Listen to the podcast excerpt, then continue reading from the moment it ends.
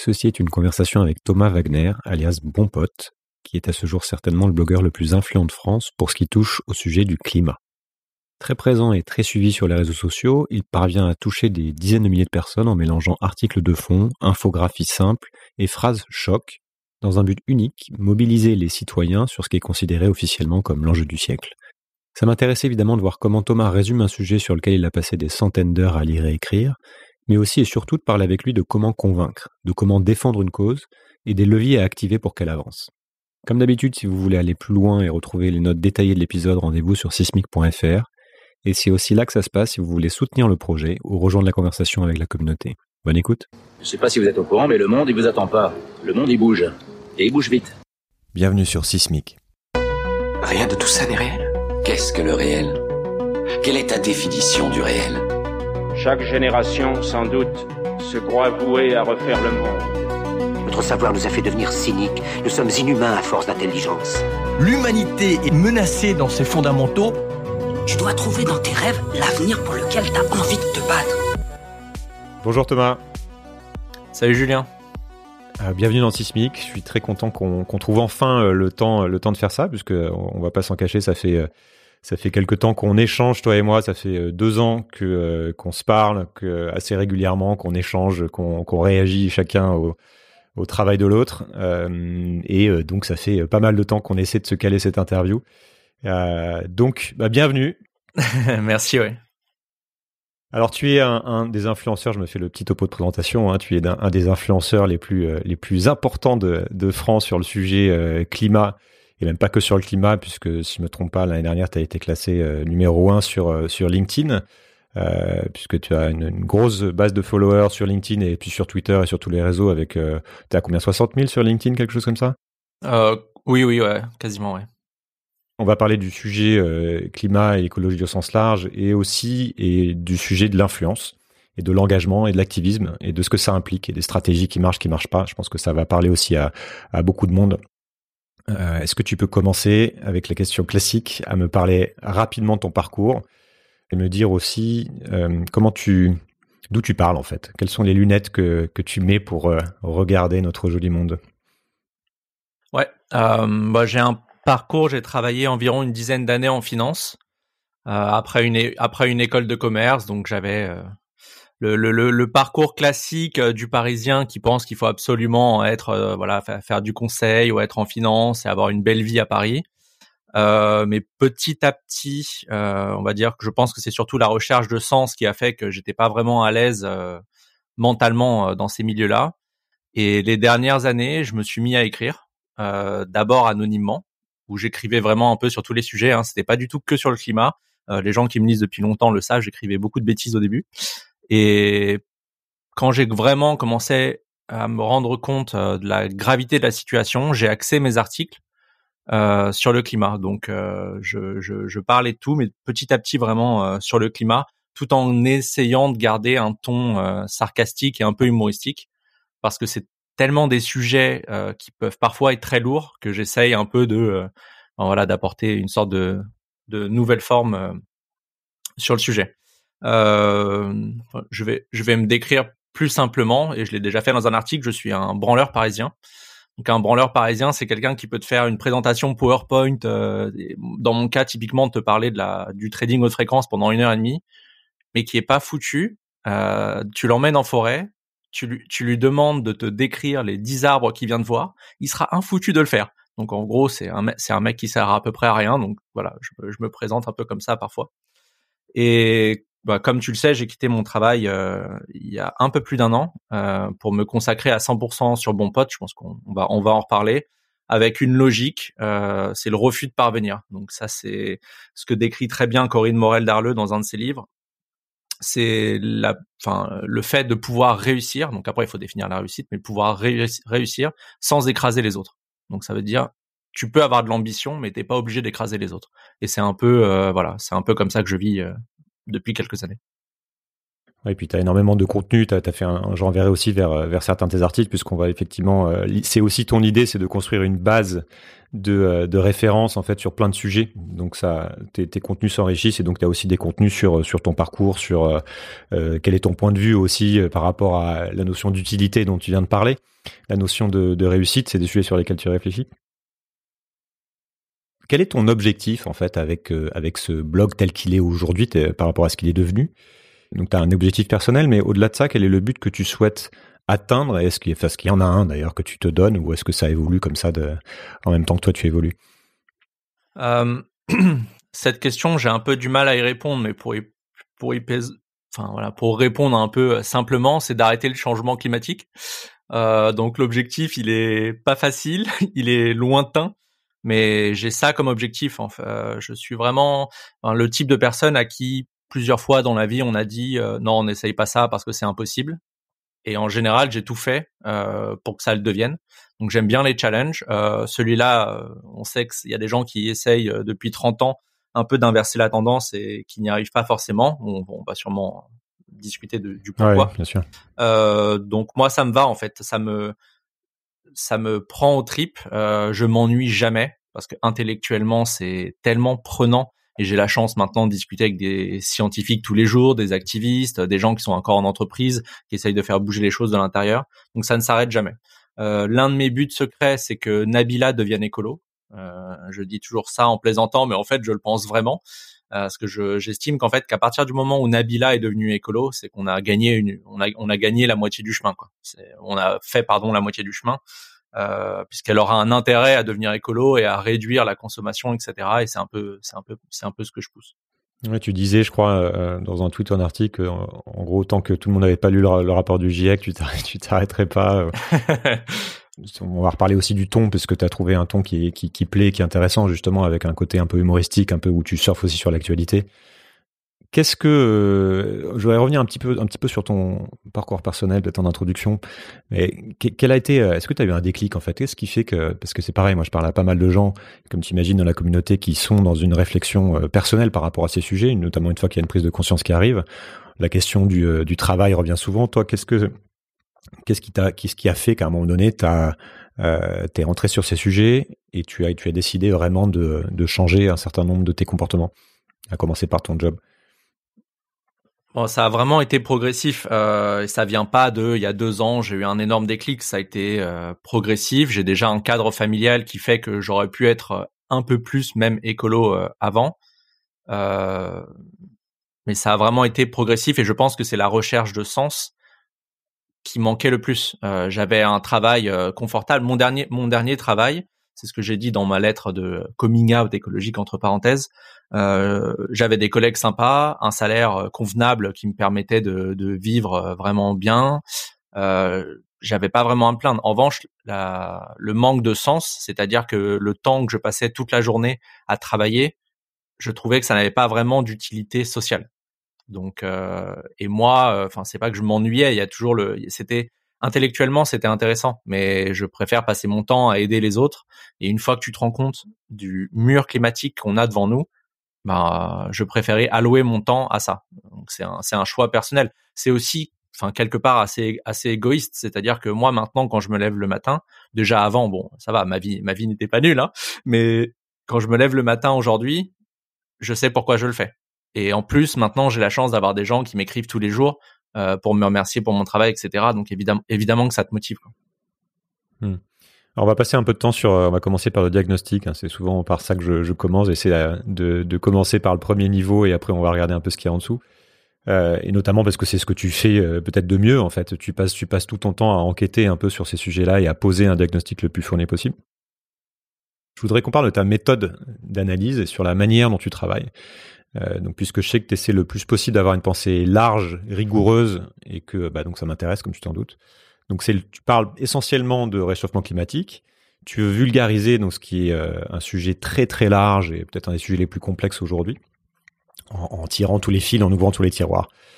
Et donc sur chaque sujet, tu fais un article, tu problématises, tu creuses, tu sources, etc. Et donc tu pars, tu, tu en arrives à parler d'autre chose que du climat d'ailleurs À quoi ça ressemble aujourd'hui dans ta tête? Cette euh, cette espèce de mind map de, de, carte géante avec tous ces tiroirs, tous ces morceaux euh, euh Est-ce que tu as une manière de décrire ça simplement ou au moins de parler de, de, comment tu abordes le sujet? Alors oui, pour le décrire simplement, j'aime bien reprendre une sorte de métaphore de il y a l'humanité en ce moment, elle est dans une voiture sur l'autoroute et en gros on a deux solutions. Soit on prend, on, en sort et on prend la petite route de campagne sympa où il y a encore un peu de nature, un, peu de vie, etc. Soit on reste sur sur l'autoroute, on appuie sur l'accélérateur et on fonce tout droit dans le mur. C'est le résumé trivialement, mais c'est à peu près les solutions qu'on a en ce moment.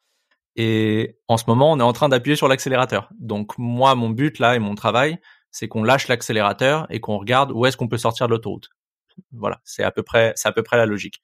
Pour revenir sur la façon de travailler, effectivement, euh, j'ai écrit un, article qui s'appelle le j'ai tout comprisme. Donc mon but, c'est un peu d'éviter ça. Ça veut dire ne pas croire qu'une fois que vous avez lu un article sur le climat, vous avez tout compris. Ou même euh, regarder euh, trois vidéos sur YouTube et vous dites putain mais j'ai tout compris et j'ai la solution. Non, en fait, ça marche pas du tout comme ça. Je m'en rends compte. J'ai même pu avoir ce sentiment au début de me dire, tu sais, les six premiers mois quand tu découvres ces sujets, tu dis ah mais c'est bon, oh là là, c'est c'est la merde, il faut absolument agir, etc.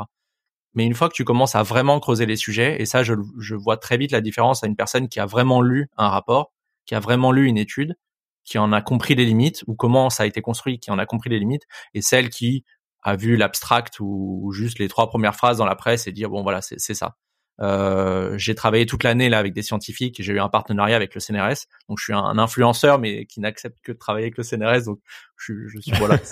J'ai enfin chic, c'est chic. oui, oui, voilà. J'ai reçu un partenariat dans la semaine là pour un SUV hybride. Je suis pas sûr qu'il y en ait qui aient compris euh, ce que je faisais comme travail, mais bon.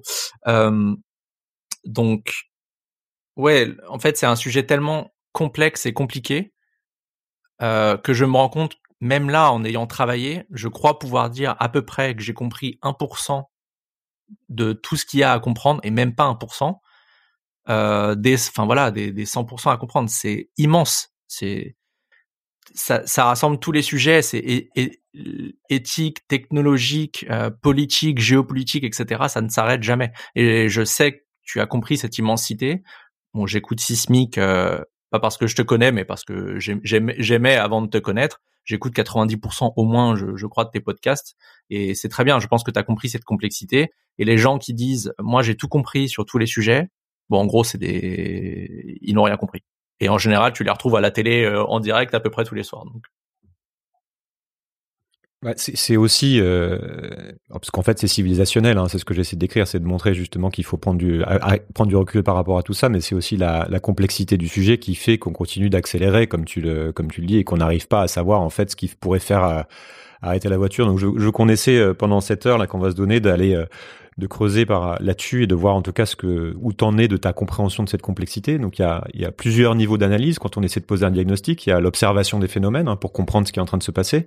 Donc c'est ce que j'ai décrit dans mon épisode sur la pensée systémique. Il y a, y a aussi et puis il y a l'étude des causes. Quelles sont les dynamiques en dessous qui font que le phénomène se produit? Et puis on, on continue à descendre comme ça pour savoir en fait qu'est-ce qui crée ces dynamiques avec pour idée d'essayer d'aller à la racine de, de, l'événement, la racine du problème en l'occurrence si c'en est un pour essayer d'adresser vraiment le, pour pas rester au niveau des symptômes. De ce, de ce que tu as compris, puisque tu as quand même euh, plongé dans cette complexité, quel est ton donc tu as posé le, le, phénomène, on accélère, on a un mur. Quel est ton diagnostic sur euh, la racine? Qu'est-ce qui est la racine du réchauffement climatique? Et plus largement même des, de la problématique des dépassements des limites planétaires Je vient d'en dépasser une, nouvelle. Qu'est-ce qu'il y a en, quel est ton t'en es où de cette analyse des causes profondes? Bon, la, réponse très simple. Donc la racine et donc la radicalité, euh, il faut traiter le problème à la racine. Et là, en l'occurrence, si on parle évidemment le, climat et les, enjeux climatiques, ça dépasse largement que le climat et le CO2. Mais là, si on parle euh, vraiment du climat, problème à la racine, c'est la consommation d'énergie fossile, donc charbon, gaz et pétrole. Euh, ensuite, on peut parler de qui consomme, qui consomme plus que les autres, euh, qui tient un peu plus les manettes que les autres, etc. Mais le problème là aujourd'hui, euh, c'est ça. Et la solution, enfin, pour encore une fois résumer, c'est qu'il faut réduire cette consommation et le plus rapidement possible. Ma position, enfin là, ce que je te dis, c'est pas Thomas Wagner qui le dit, c'est écrit dans le dernier rapport du GIEC qu'il faut un changement radical de, société. Ce n'était pas forcément dit dans le rapport pour les décideurs qui est signé par les politiques. Il n'y avait pas forcément le mot charbon, pétrole et gaz, mais on sait, on sait pourquoi, puis on peut, on peut, on peut y revenir.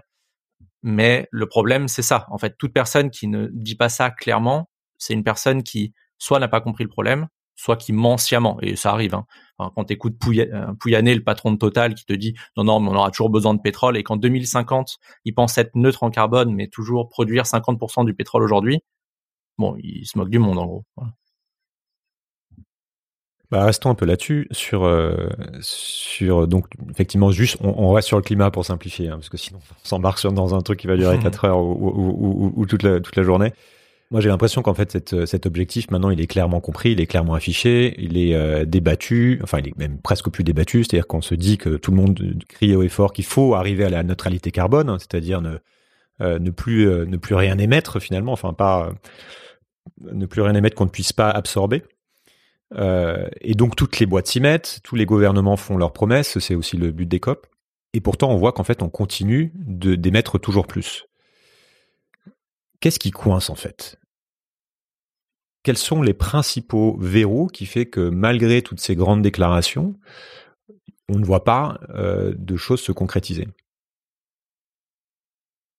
Tu as, tu as reçu euh, Richard Enberg là sur, sur, ton, podcast. Euh, J'ai pas lu son livre qu'il faudrait que je lise. Euh, pour moi, tout, voilà, tout est power, donc c'est tout est une question de pouvoir. C'est tout est politique et tout est une question de pouvoir. Donc à partir du moment où il y a des hommes, parce que c'est principalement des hommes aux manettes qui ne qui ne veulent pas lâcher, enfin une bribe de pouvoir, euh, on ne résoudra pas le problème. Et tu le vois dans les débats, etc. Dès que tu parles de peut-être réduire notre consommation énergétique, alors qu'il y a des co-bénéfices à ça. Euh, tu peux être moins dépendant. Typiquement, je vais reprendre l'exemple de la France et de l'Allemagne. S'ils réduisent leur consommation au gaz, tu es moins dépendant des Russes, instantanément. C'est de la géopolitique, voilà.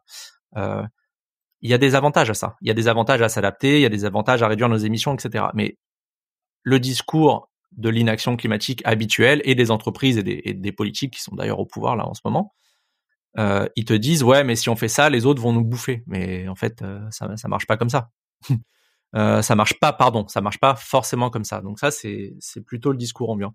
Mais il faut vraiment voir le prisme euh, du changement climatique par le prisme politique. C'est avant tout une question politique et avant tout une question morale. Et la politique c'est du pouvoir. Donc si tu prends les choses par ce prisme là tu peux bien comprendre et continuer à lire sur le sujet. Euh, enfin, je, pense à plein d'actions euh, qui sont très bien là pour expliquer les problèmes. C'est ce que j'essaye de faire, de vulgariser les problèmes. Mais tant que tu ne précises pas ou n'ajoutes pas à cela que c'est maintenant la décision est politique, bah tu peux pas avancer.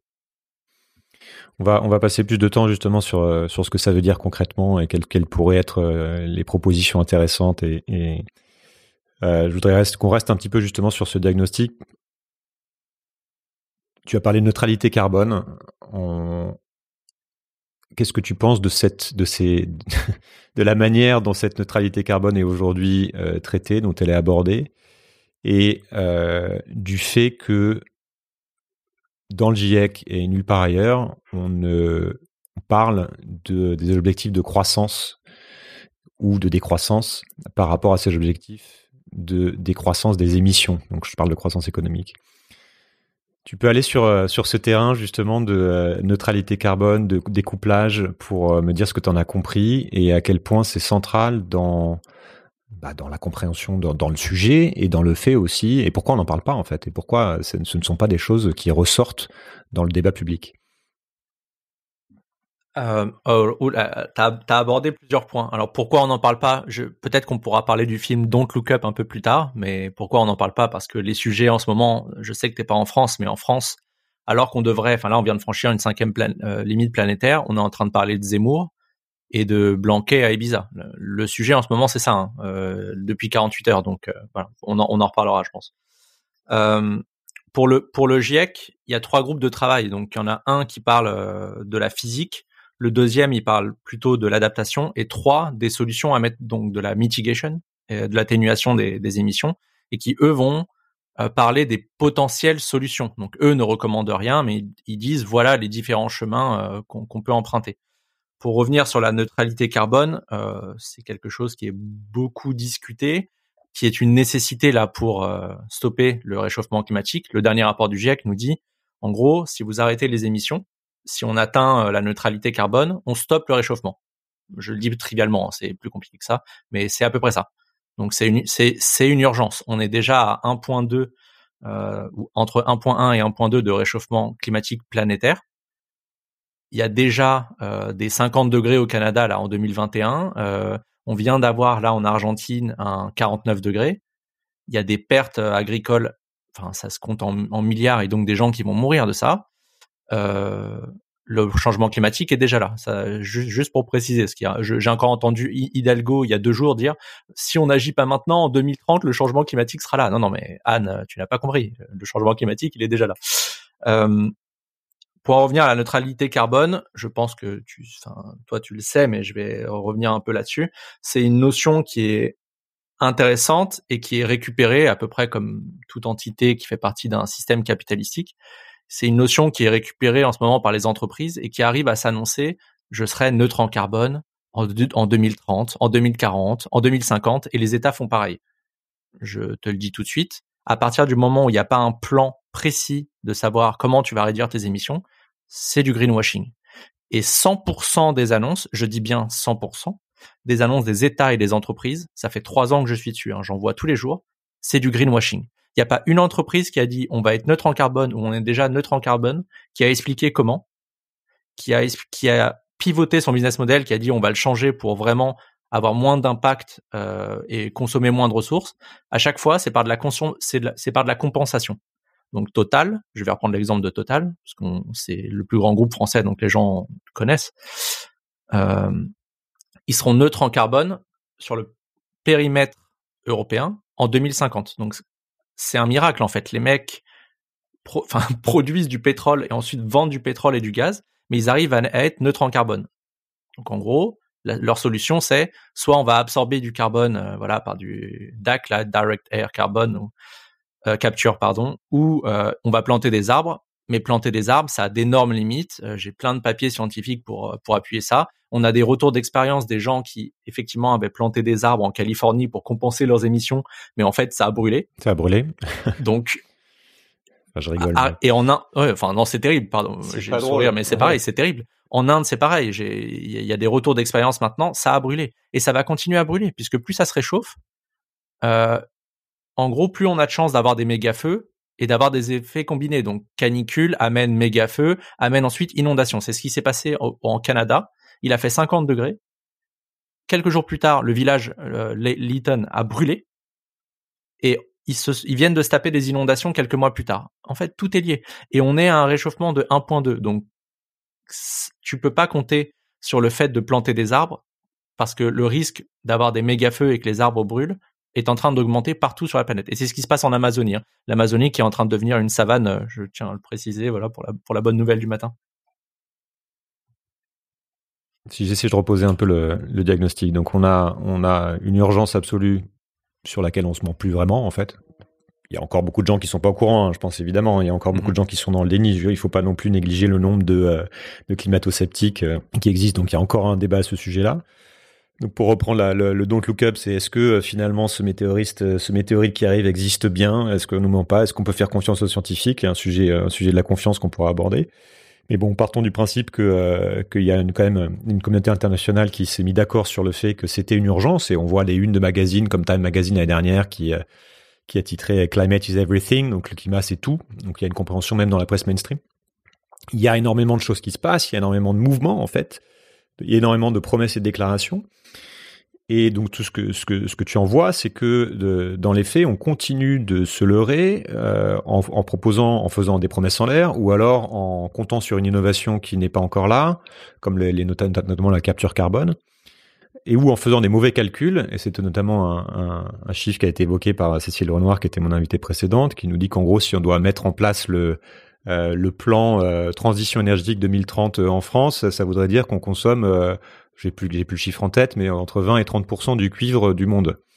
Donc on voit que quand on fait les calculs, il y a un truc qui ne, colle pas.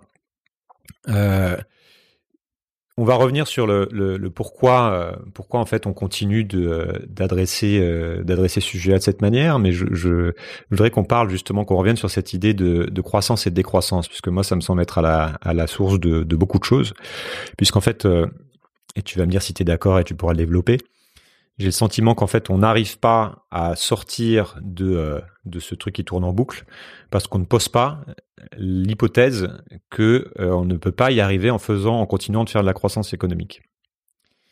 Est-ce que toi, c'est, euh, tu partages ce diagnostic? Je crois que oui. Et du coup, comment tu te positionnes par cette, sur cette idée de, de décroissance?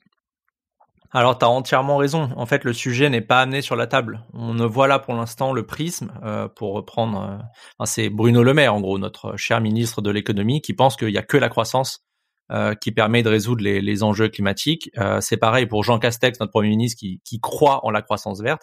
Et Macron, c'est la même chose. Il pense que la solution, c'est l'écologie de production. Je ne fais que citer, hein. je ne juge pas, je, je, cite. Donc après, chacun fait son, fait son avis.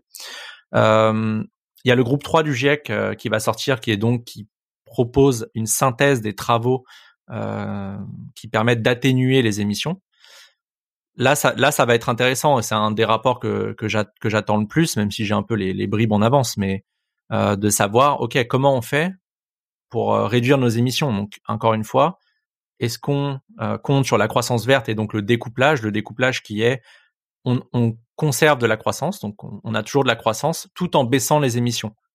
Ce qu'on observe en ce moment à l'échelle locale, mais pas à l'échelle euh, mondiale, et en tout cas pas assez vite. On a besoin de la baisser nos émissions entre 5 et 7% par an, mais on n'y est pas du tout. On est en train d'augmenter nos émissions. Et là, on a eu une petite baisse en 2020 avec le Covid, mais malheureusement en 2021 parce que décroissance. Ouais, décro... et en fait, c'est pas une décroissance, c'est une récession qu'on a eue. Donc je fais attention au, wording parce que les gens adorent dire bah vous, vous, voyez la, la, décroissance ça ne marche pas.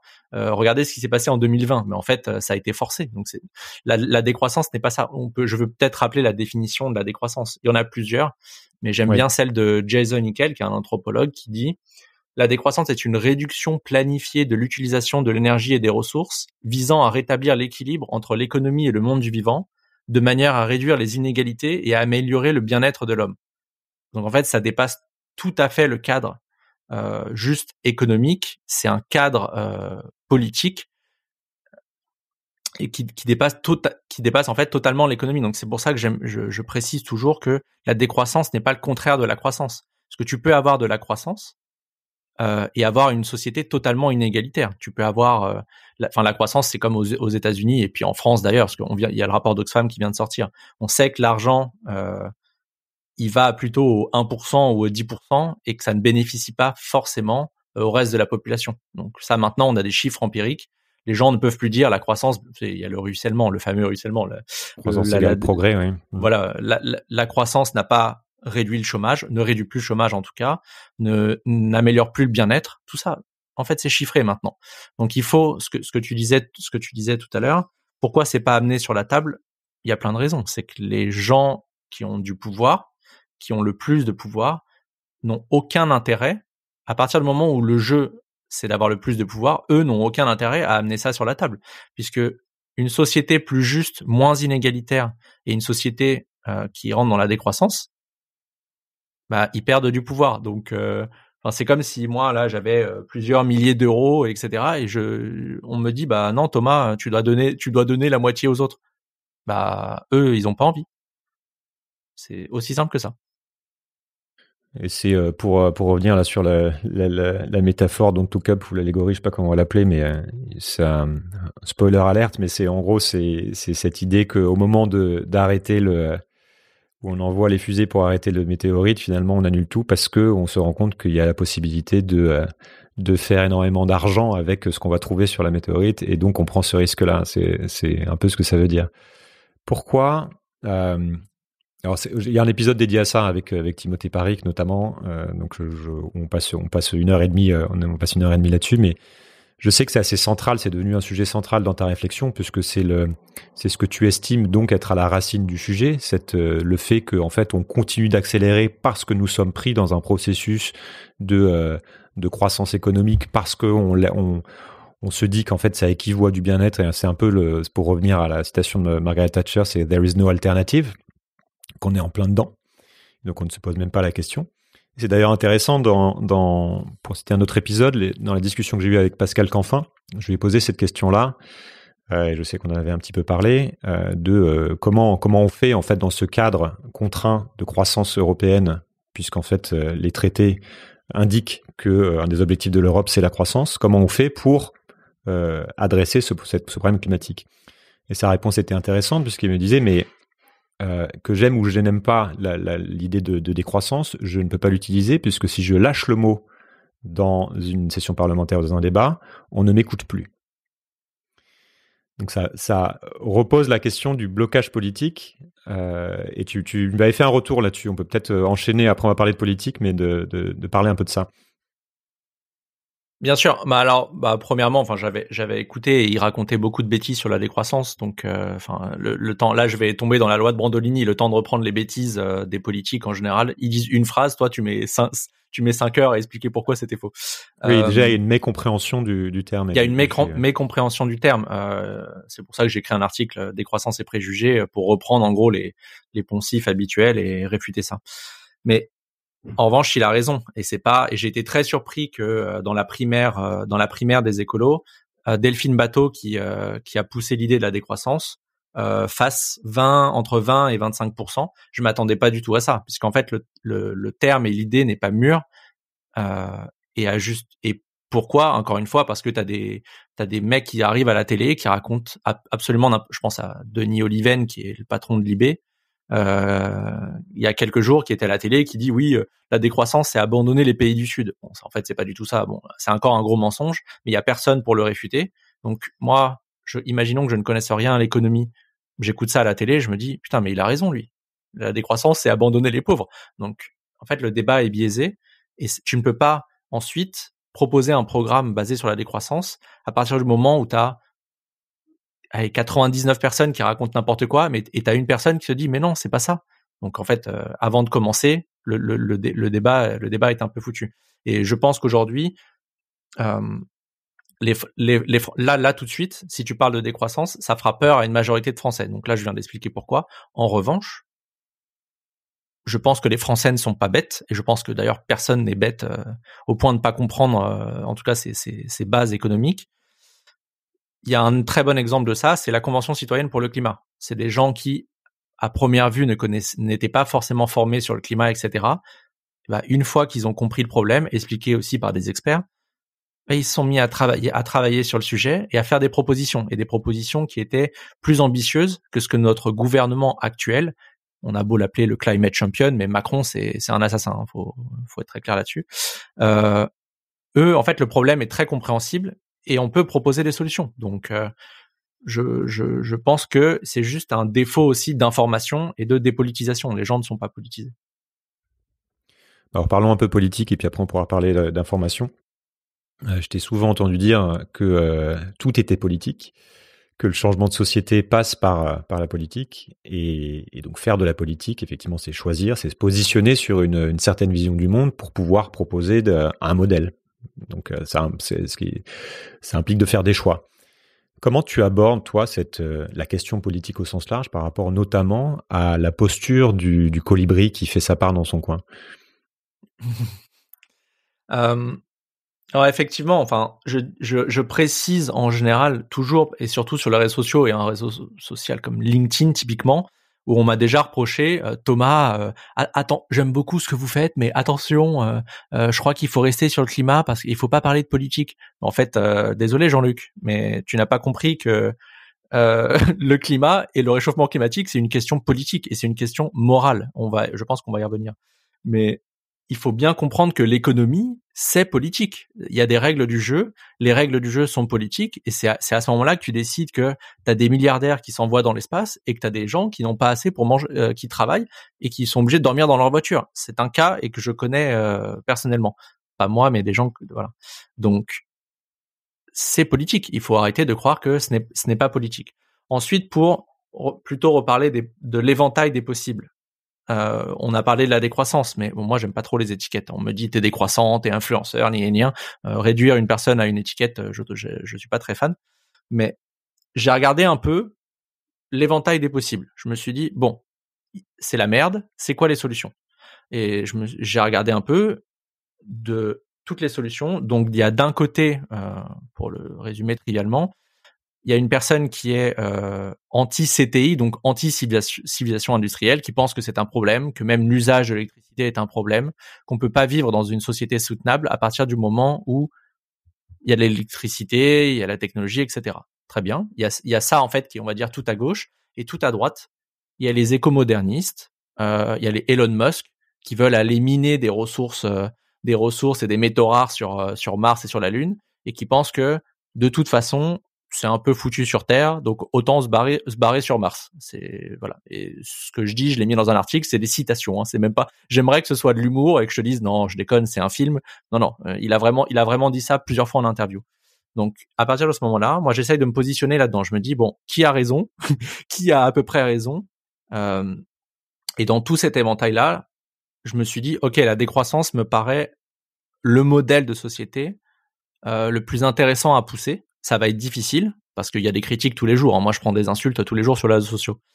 Mais ça me paraît être le modèle le plus intelligent. Aujourd'hui, il faut vivre dans une, dans une économie écologique. Une économie écologique, c'est une économie qui prend en compte justement les limites planétaires et qui se dit, bon, il faut que notre, euh, notre économie puisse permettre aux générations futures de vivre. Sinon, nous, on vit là, on s'amuse, on continue à aller à Dubaï le week-end.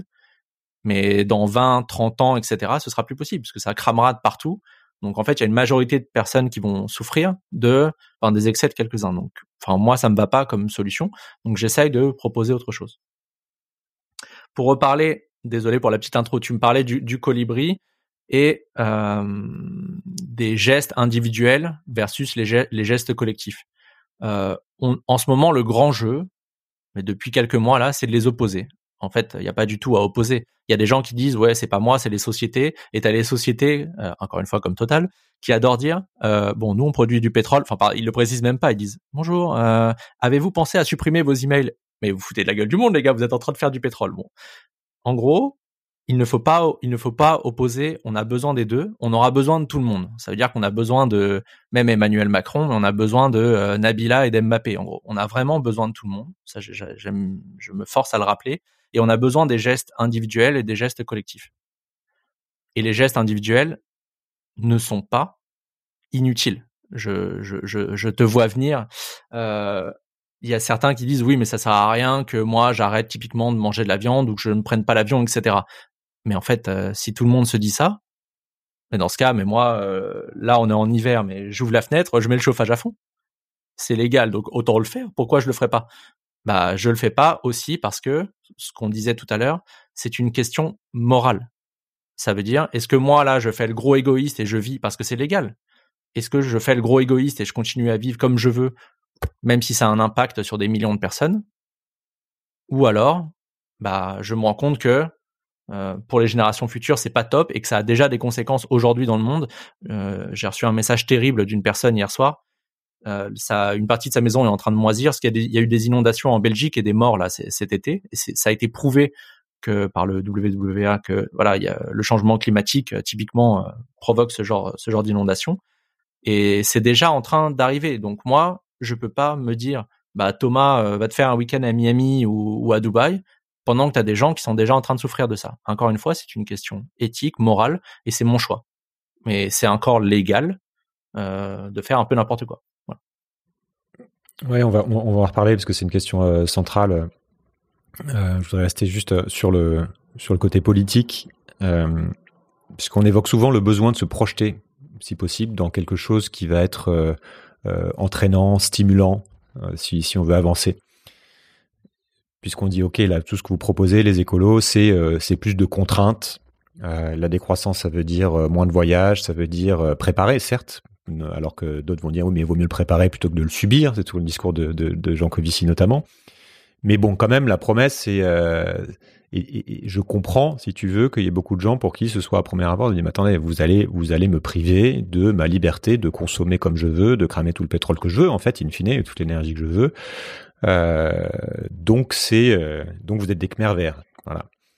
Et quelque part, dans, ce terme, euh, ce, que je trouve intéressant aussi, c'est que dans cette critique, il y a quelque chose qui est vrai et qu'on ne dit pas d'ailleurs parfois. C'est-à-dire que dans le discours écologique qui, euh, qui est honnête, à un moment donné, il faut parler justement d'une forme de contrainte, c'est de dire bah oui, en fait, on va on va pouvoir faire moins de choses parce que dans l'avenir, on va pouvoir faire moins de choses, sauf qu'on commence à le faire de manière volontaire plutôt que de se prendre le mur plus tard et de d'avoir la dernière goutte de pétrole et de se rendre compte tout d'un coup qu'on peut plus rien faire fonctionner. Euh, mais aujourd'hui, ce n'est pas c'est pas complètement abordé. Ah, Est-ce que tu peux euh, faire cet exercice qui est de dire, mais de, de, de, pousser ça et de dire, mais en fait, à quoi ça ressemble ce modèle de société compatible avec avec les objectifs climat? Tu vois, de faire cette projection. Alors Comment ça, peut être Après, on, discutera si c'est entraînant, stimulant. C'est un c'est un exercice extrêmement difficile. Il y a des gens qui sont payés pour ça et effectivement, on en manque. Je sais que tu, toi, tu lis beaucoup de prospectives et de dire ok à quoi ça ressemble. Là, il y a eu des, il y a eu des scénarios récemment euh, de l'ADEME qui ont proposé ça. Euh, mais effectivement, on en manque. Je vais juste revenir sur les points et c'est très intéressant ce que tu dis parce que on a entendu, il y a plusieurs politiques et surtout les politiques de droite euh, et d'extrême droite qui parlent d'écologie punitive. Et je, te rejoins totalement là-dessus. Il faut dire la vérité. Et on l'a pas, aucun politique le dit d'ailleurs, hein, ni sur la voiture individuelle, qu'il va falloir de façon voilà systémique réduire. Euh, la viande, c'est pareil. L'avion, c'est pareil. Il faut dire la vérité. À partir du moment où tu as des politiques qui te disent pas qu'il faut un peu réduire la, voilure, et on verra plus tard pour les innovations, peut-être qu'il y aura effectivement l'avion vert. Bon, voilà. Mais pour l'instant, en tout cas, c'est pas le cas. Donc là, là tout de suite, il faut réduire. Mais ayant un, vrai discours de vérité, euh, quand on entend parler d'écologie punitive, je pense que les gens qui parlent comme ça, ou alors c'est par un intérêt politique, mais les gens qui évoquent cela, c'est qu'ils ne se rendent pas compte des conséquences. Donc, c'est une privation de liberté, là, sur le court terme, peut-être, mais le gain, c'est d'éviter qu'il fasse 50 degrés dans ta ville et que la canicule, elle dure pas 3 ou 4 jours comme c'est le cas actuellement, mais qu'elle dure 20 jours. Ce que je te dis, c'est écrit noir sur blanc dans le rapport du GIEC. Je ne sais pas si tu te rends compte d'une canicule avec des pointes de chaleur à 50 degrés et une canicule qui peut durer jusqu'à 20 jours. Donc ça, c'est, enfin, instantanément, c'est des morts. Mais de la clim. Oui, bien sûr. Mais les plantes aussi, elles vont avoir de la clim. Ça a été dit par un écomoderniste récemment. Euh, donc, à partir du moment, c'est comme la, le, meilleur exemple, et je l'ai mis dans l'article de mémoire, ou en tout cas, je, je le dis souvent, c'est la ceinture de sécurité. Mais oui, ça emmerde quelques personnes mais c'est pour le bien collectif en fait. Si on a, si on, si on te dit c'est quand même mieux de mettre la ceinture euh, dans la voiture, c'est parce que ça, in fine, sauver des vies. Réduire la vitesse, c'est pareil. C'est, c'est exactement la même logique. Dans la ville, là, on parle, enfin, atteinte à liberté, c'est les Khmer verts. Il y a eu des, des politiques à Paris, là, qui ont dit, enfin, qui ont comparé les écolos à des nazis. Hein. Euh, c'est un régime totalitaire, attention. Mais en fait, le fait de réduire la, la, la vitesse en ville, typiquement à Paris, là, de 50 à 30, ça a plein d'avantages. Donc, c'est toujours une question d'arbitrage et d'avantages inconvénients. Donc, voilà. je, voudrais qu'on aille un peu dans le dur. Donc, on va pas aller dans la description totale de à quoi ressemble une société, mais euh, mmh. euh, entre guillemets plus verte. Mais on a compris que ça va plus lentement, qu'il y a euh, moins la possibilité de d'aller loin vite, etc. Parce que ça veut dire in fine moins de consommation d'énergie, en tout cas dans l'actuel, dans l'état actuel de nos infrastructures et de nos connaissances comment, d'abord, comment on vend ça? Et ensuite, on va parler de comment, euh, si on a le pouvoir, comment on fait ça. Parce que euh, c'est là que ça joue et c'est là qu'il euh, y a beaucoup de résistance aussi, c'est qu'il y a beaucoup de si en fait là-dedans. Il y a beaucoup de oui, mais si tout le monde commence à avoir des gestes écolos, si tous les tous les présidents du monde entier comprennent, tous les dirigeants du monde entier comprennent que c'est ça qu'il faut faire, si les gens qui ont beaucoup de pouvoir acceptent de moins gagner, etc comment on explique ça et comment on rend ça euh, sexy, si tu veux, dans mhm. le contexte actuel et notamment le contexte médiatique actuel, de, manière concrète. Ah bah, je vais te répondre très honnêtement, Julien, et je pense que je te l'ai déjà dit. Je n'ai pas la, enfin, je n'ai pas la réponse. Il n'y a pas de solution. Oui, mais tu as réfléchi à, un problème tellement complexe, bien sûr. Euh, mais là, moi, j'ai beau, sincèrement, je travaille au moins 15 heures par jour et 7 sur 7 j'essaye de m'agiter, de, de faire ce que je peux, et je vois de l'autre côté, enfin, tu vois bien les médias là, on vient de dépasser une cinquième limite planétaire. Euh, ils n'en parlent pas dans les médias, mais pas une seule seconde. Euh, les gens sont omnibulés, omnibulés et à juste titre par par, par le Covid, euh, par l'immigration, par des sujets comme ça amenés par Zemmour. T'as Zemmour qui balance un sujet, une connerie. Euh, les autres politiques, au lieu au lieu de parler de leur propre programme qui rebondit sur Zemmour, c'est très difficile d'amener le sujet. Ça commence à venir, ça commence à venir. Euh, tu as parlé de Jean Covici tout à l'heure, donc un vulgarisateur euh, sur, le climat et sur les sur les enjeux énergétiques. Il avait 20 000 followers, je crois, il y a euh, trois ans. Il en a 400 000 aujourd'hui. Donc il y a quand même une partie de la population et surtout la population sur LinkedIn qui est en général une population privilégiée, hein, qui a les moyens. C'est cette population qui devrait réduire. Ça commence à venir, mais on est encore loin effectivement des Mbappé euh, et Nabila, etc. On est encore très très loin. Comment le vendre aujourd'hui C'est aujourd'hui c'est impossible. Tu peux pas tu peux pas dire bon bah voilà moi j'ai un programme de décroissance, euh, c'est impossible. En revanche si tout le monde prend 5 euh, heures ou est formé et lit concrètement les conséquences du changement climatique, je pense que les gens seraient plus à même d'écouter un programme sur la décroissance.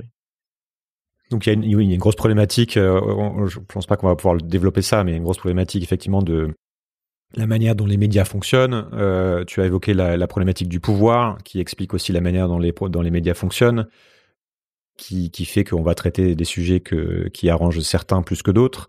Euh, tu as la problématique politique aussi, de pouvoir se positionner sur l'échiquier politique, de pouvoir vendre un programme et donc, et on voit que même chez les Verts, euh, personne finalement ne, ne fait, euh, de, de, hormis euh, des filmatos, en fait, ne va dire, ok, il va falloir se serrer la ceinture, je vous promets du sang et des larmes. Mmh, mmh. dans en temps de paix, ça fonctionne mal.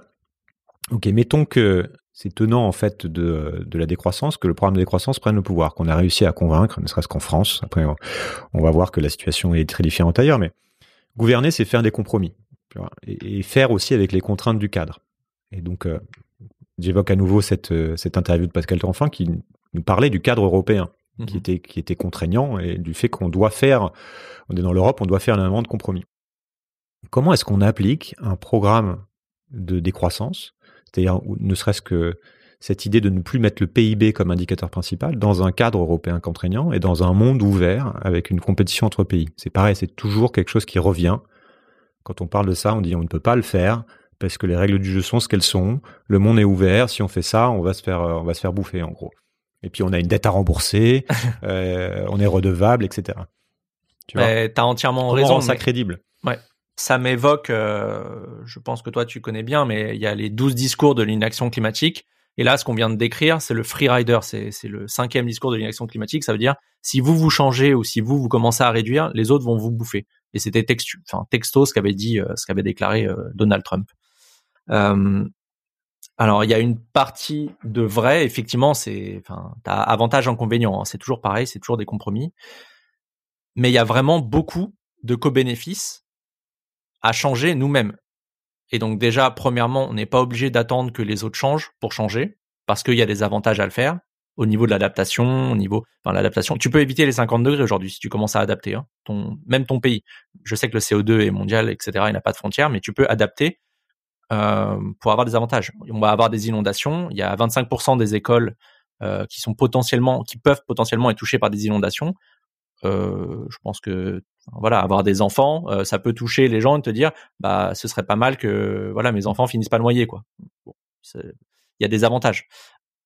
On n'est pas obligé d'attendre les autres. À partir du moment où, enfin, je connais un peu les États-Unis, j'ai mon meilleur ami qui y vit. Si tu attends que les États-Unis deviennent tous des, des, des Amish, euh, tu, soit soit t'as un problème mental, soit soit t'es vraiment l'utopiste de base. Euh, c'est pas comme ça que ça va marcher. mais c'est un vrai, c'est un énorme frein. C'est-à-dire qu'il y a, j'ai bien compris, tu vois, tu ramènes ça au niveau individuel, mais il y a, et moi je le vois aussi pour moi. C'est-à-dire qu'à partir du moment où je me dis, mais en fait, je n'arrive même pas à me projeter, à savoir à quoi ressemblerait une, une transformation politique dans le contexte actuel je vais arriver à le faire pour moi parce que je me dis ah oui mais c'est c'est une vie plus, plus lente, plus de temps avec mes enfants. Euh, finalement, je peux trouver un bonheur dans des choses simples, etc. Mais tu, tu vois ce que je veux dire, c'est-à-dire que ça ne ça ne pousse pas justement à faire de la politique parce que je ne sais pas quel est le programme, si tu veux. Comment on fait ça dans un cadre tel qu'il est aujourd'hui? Et tu as beaucoup de gens qui te disent finalement c'est quelque chose qui nous dépasse, qui nous emmène tous, qui nous contraint. Et, euh, et c'est ça qui est étonnant. Je ne vois pas de plan en fait émerger Mm. qui, qui, qui te disent ce qu'il faudrait faire. Je sais pas si tu as vu passer des choses ou que tu vois Euh, vraiment des oui, pistes oui, bien sûr. Euh, non, mais en fait, tu as totalement raison. Non, mais c'est ultra complexe. Et moi, ce que je souhaite, c'est qu'en fait, tout le monde soit en train de réfléchir à ça. Là, aujourd'hui, enfin, moi, je vois parmi mes, même mes meilleurs amis, les, les 10, 10 personnes que je vois le plus, je suis à peu près le seul, où on est, allez, on est deux, dans, dans le lot à réfléchir vraiment à ces problématiques. Les autres, hein, tu sais, ils font, enfin, comme moi avant, ils travaillent de 8, 8 9 heures à quasiment 20 heures. Maintenant, il y en a certains qui ont des enfants. Ils n'ont pas le temps de se préoccuper de ça. Et quand, ça- et quand ça va arriver et qu'il y a des gens dans la rue qui sont en train de manifester, ils comprennent même pas pourquoi. Ils sont dépolitisés euh, 100% et ils comprennent pas. Donc en fait, l'enjeu, c'est que tout le monde soit en train de discuter de ces problématiques. Une fois qu'on aura plus de cerveaux euh, et de, de personnes qui réfléchiront à ces problèmes-là et qui auront compris qu'ils prendront du temps pour comprendre les problèmes parce qu'il faut prendre le temps. Si tu prends pas le temps, tu comprends rien. Euh, on aura plus de chances déjà d'y répondre. Euh, c'est, vraiment et je- je, te rejoins, c'est ultra compliqué. Euh, c'est très très rare. Moi, je le vois autour de moi. J'ai dû travailler avec des scientifiques extraordinaires. Ils sont intelligents, c'est incroyable. Mais quand je leur parle des rouages politiques et de dire non mais lui, lui, lui, enfin ty- typiquement de Jebari, euh, lui c'est un lobbyiste de l'aviation. Il est ministre des Transports, 31% des émissions en France. Le, mec qui parle de l'avion vert en permanence. Euh, et vraiment, c'est une catastrophe son action au gouvernement. Il, n'était pas au courant. Donc en fait, si tu ne comprends pas les rouages politiques et autre chose, j'ai discuté avec euh, Greg, euh, un- une autre personne qui fait des podcasts que tu connais bien. Euh, un petit avantage pour ma personne, c'est que je viens du monde dans l'entreprise et que je sais à peu près comment ça marche et, le niveau de bullshit et le niveau d'œillère qu'il peut y avoir dans, dans, dans des entreprises, dans les cabinets de conseil et dans les groupes du CAC 40, etc.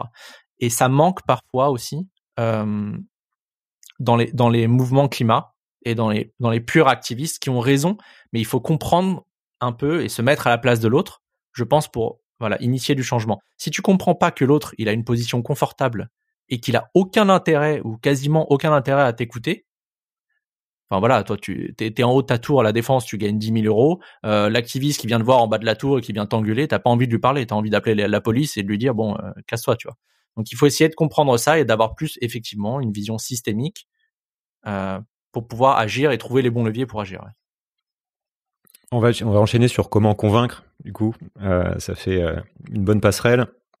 Et aussi sur bien partager mon propre retour d'expérience sur l'entreprise, que comme toi, moi j'ai travaillé presque 20 ans euh, dans, des grands groupes, donc euh, je vois aussi justement le niveau d'inertie qu'il a, qu'il y a, et puis tous les freins structurels qui me, qui me questionnent.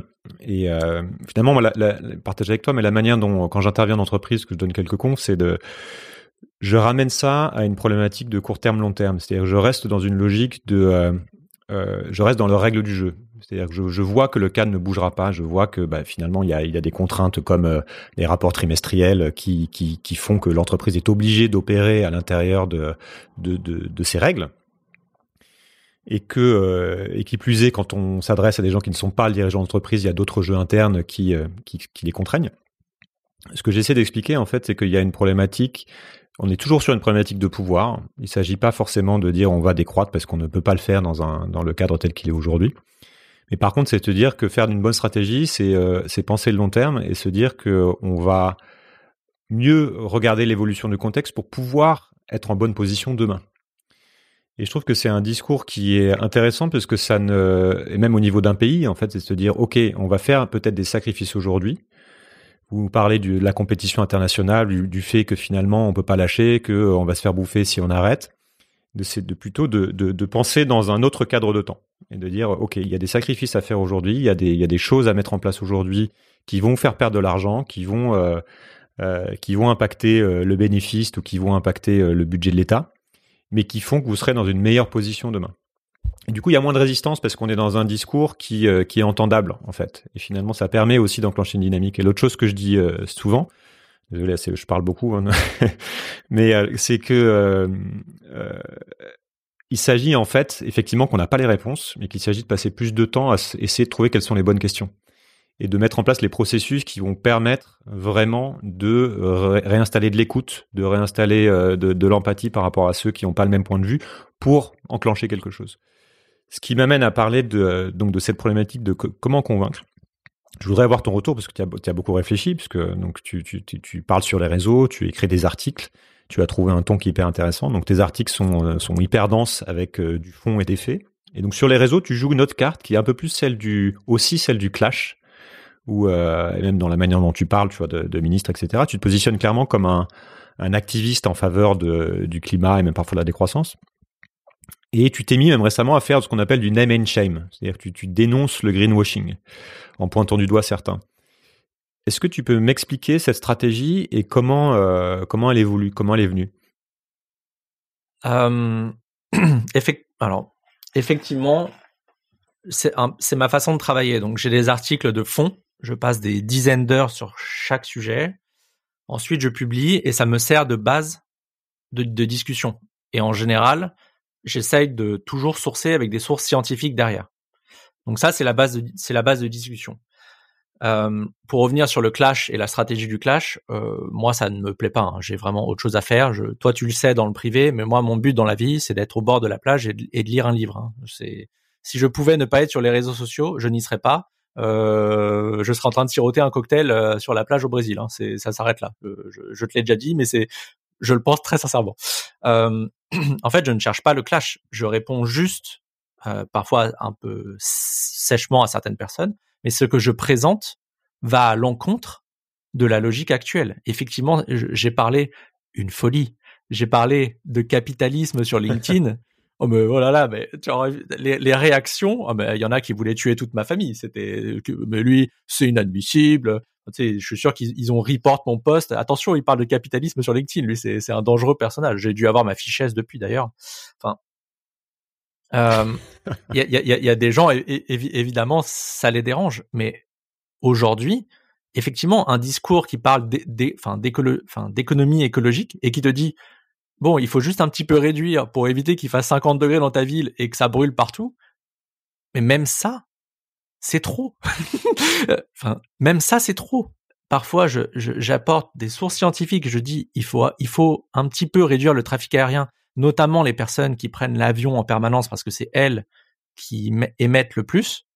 Mais je vois en commentaire, il y a Jean Michou qui dit c'est n'importe quoi, regardez ce lien et il m'envoie un lien défense de l'aérien.org. Putain, bon, déjà le mec me manque de respect et je me dis Putain, mais c'est vraiment, on est à un niveau de, de, de, déni, ça va pas être facile.